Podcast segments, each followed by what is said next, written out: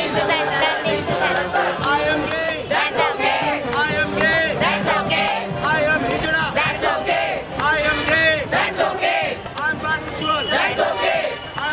Pride è la festa della comunità LGBTQ. Viene celebrato a giugno, che non a caso è il Pride Month, prima di tutto come rievocazione e celebrazione di un evento storico, ovvero i moti di Stonewall, quando la notte del 27 giugno 1969, nel Greenwich Village a New York, iniziarono questi violenti scontri tra la polizia e quella che in diversi articoli che potete scovare online è frettolosamente liquidata come comunità omosessuale.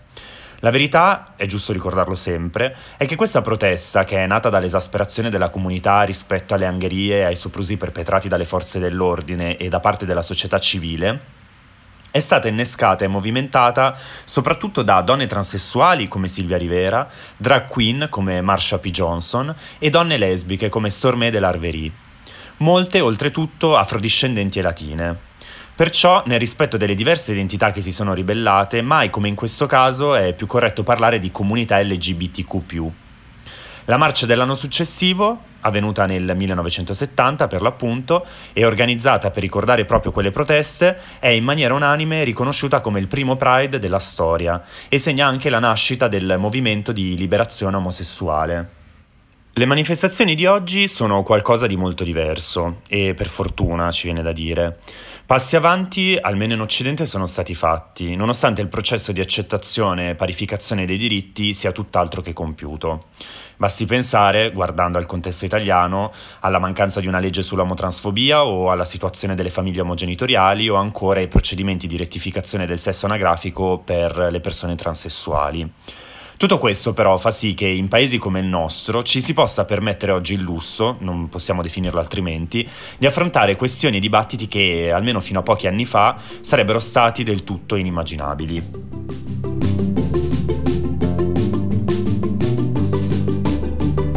Quid, Queer Identities, un podcast di Paolo Armelli e Daniele Biaggi.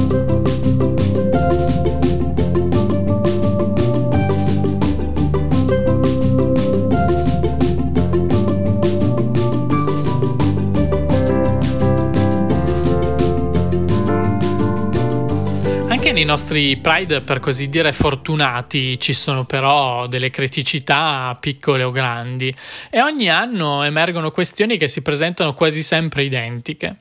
E no, fortunatamente non parliamo delle solite pretese di sfilare in giacca e cravatta anziché in parrucche o paillette. Piuttosto negli ultimi anni ci si è chiesto sempre più spesso se sia giusto che alle manifestazioni dell'orgoglio LGBTQ partecipino anche le persone eterosessuali. Sono i cosiddetti allies o alleati e sono cioè quelle persone che, pur non riconoscendosi in una delle tante identità dello spettro queer, ci tengono a marciare assieme a noi. Possono essere genitori, nonni, fratelli e sorelle, oppure amici, o ancora attivisti per altri diritti civili, o semplicemente dei simpatizzanti. Sono persone di ogni estrazione, origine, connotazione politica e si fa anche un po' fatica a individuare una specie di identikit comune. Ma mentre c'è chi vorrebbe aggiungere addirittura un'altra A alla sigla completa LGBTQIA, a significare proprio gli alleati, altri si pongono il problema della legittimità del loro ruolo all'interno della comunità. Lo fanno per opportunismo? Credono davvero nei diritti LGBTQ? Uh, sono davvero in grado di non replicare gli schemi e i giudizi discriminatori oppure quelli oppressivi mh, che la società in generale eh, introietta dentro di loro? Sono tutte ovviamente domande complesse, anche un po' spinose, uh, però noi semplificando una risposta l'abbiamo.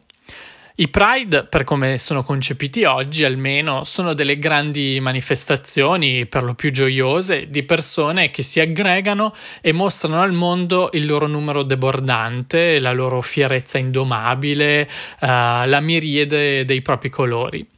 In questa massa colorata, ma consapevole, sempre consapevole, sta la forza vera dei Pride stessi, che devono essere ben visibili e urlati a voce alta affinché l'eco sia davvero mainstream. Gli alleati eterosessuali e cisgender aiutano a fare numero e a portare le nostre istanze dove magari non arriverebbero. È chiaro che una cosa però, gli allies devono credere veramente nelle manifestazioni a cui partecipano.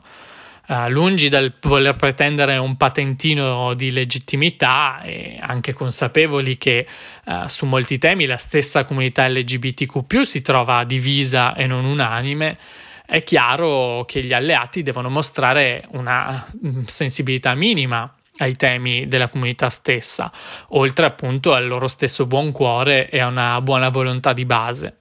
Se al giorno d'oggi siamo forse tutti capaci di pensare ai gay e alle lesbiche, ai loro diritti, alle loro caratteristiche, bisogna però anche che riconoscere eh, l'esistenza delle persone trans, capire che gli asessuali non sono degli asceti o che i bisessuali non sono semplicemente confusi. Insomma, bisogna sforzarsi di abbandonare ogni residuo di omofobia, transfobia e altre paure e pregiudizi di cui la società ci rimpinza da quando siamo nati, manco fossero MMs. Su questo tema, in effetti, mi viene in mente che nei Pride degli ultimi anni, 2018 e 2019 in particolare che io ricordi, ma credo la cosa accadesse anche prima, la presenza di alcuni cartelli sbandierati durante le manifestazioni proprio da parte di eterosessuali con la scritta Mi piace la patata ma sostengo la sfilata, hanno letteralmente infiammato parte della comunità LGBTQ soprattutto sui social e soprattutto al termine delle manifestazioni stesse. Questo claim è un esempio che insieme ad altri, diciamoci la verità, alla stragrande maggioranza dei partecipanti strappa un sorriso. Ciò non toglie però che una bolla e un certo attivismo trovi questo genere di interventi molto fastidioso. Il meccanismo, in effetti, sembra un po' quello di esserci, ma prendendo le distanze, mettendo le mani avanti. Come a dire, sono qui, eh, ma questo non significa che puntini puntini. Manco ci fosse qualcosa di cui vergognarsi. E anche tralasciando questa lettura, che rimanda secondo molti a una mascolinità tossica, infatti rivolgersi alle donne come alle patate in effetti è una scelta molto molto molto discutibile e in fin dei conti, diciamocelo, un po' inaccettabile nel contesto di un Pride, e anche al di fuori di un Pride, rimane comunque un antipatico tentativo di puntare l'attenzione su di sé, cercando di diventare i protagonisti quando si è soltanto degli ospiti. Tutti elementi che sommati tradiscono una marcata distanza da quel principio di partecipazione attiva e convinta di cui parlava Paolo poco fa. La verità è che il Pride è un po' come se fosse la nostra festa di compleanno. Invitiamo tutti gli amici, poi uno arriva e per l'intero pomeriggio si mette al centro dell'attenzione, fa uscite fuori luogo, battute che urtano la sensibilità degli altri invitati e via dicendo. Questa è una buona ragione per non invitare più un buon amico al nostro compleanno? Un buon amico che oltretutto si dimostra tale per tutto il resto dell'anno. No, lo si prenderà da parte per spiegargli come quel suo atteggiamento può aver turbato gli altri invitati che non conosceva e per il fatto stesso di essere un buon amico sarà anche in grado di capire come comportarsi meglio la volta successiva. In fondo è importante anche per noi mettere nel giusto ordine di cose temi e problematicità. Ok, ma come ci si dimostra dei buoni amici durante l'anno? Amici in questo caso lo stiamo proprio utilizzando come sinonimo di alleati. Se fate un giro su internet, sono tanti gli articoli di riviste legati a temi LGBTQ e non solo che stilano dei veri e propri vademecum ogni mese di giugno, che come abbiamo detto è il Pride Month.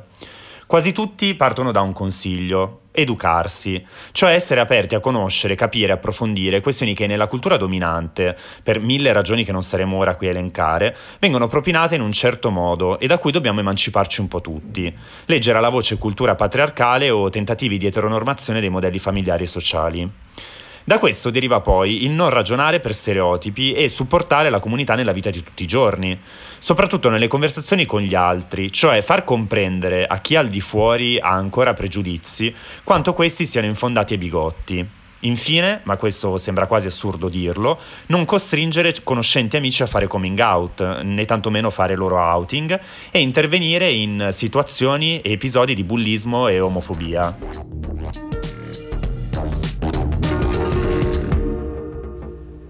I temi di cui abbiamo parlato finora, l'abbiamo già detto, sono frutto di una complessità molto grande.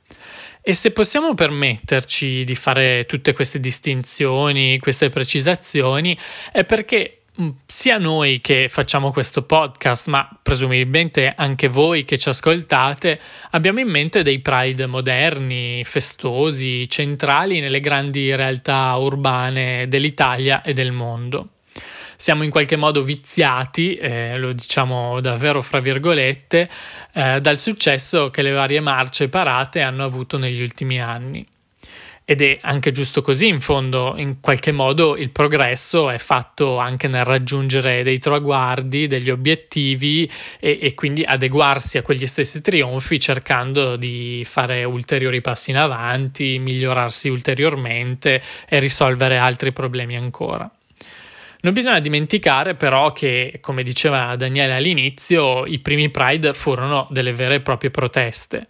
The first time it was a riot, dice l'adagio che non dovremmo mai dimenticare.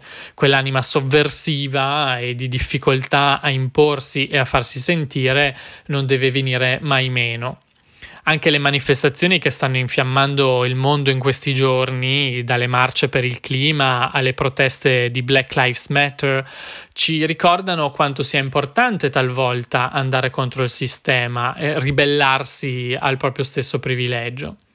Dunque, mentre noi stiamo qui a disquisire se alle nostre manifestazioni possono partecipare gli eterosessuali oppure no, ci sono angoli del mondo, ma non nascondiamocelo, anche piccole e grandi città in Italia che questi problemi non ce li hanno perché fanno fatica addirittura a pensare di poter fare un Pride.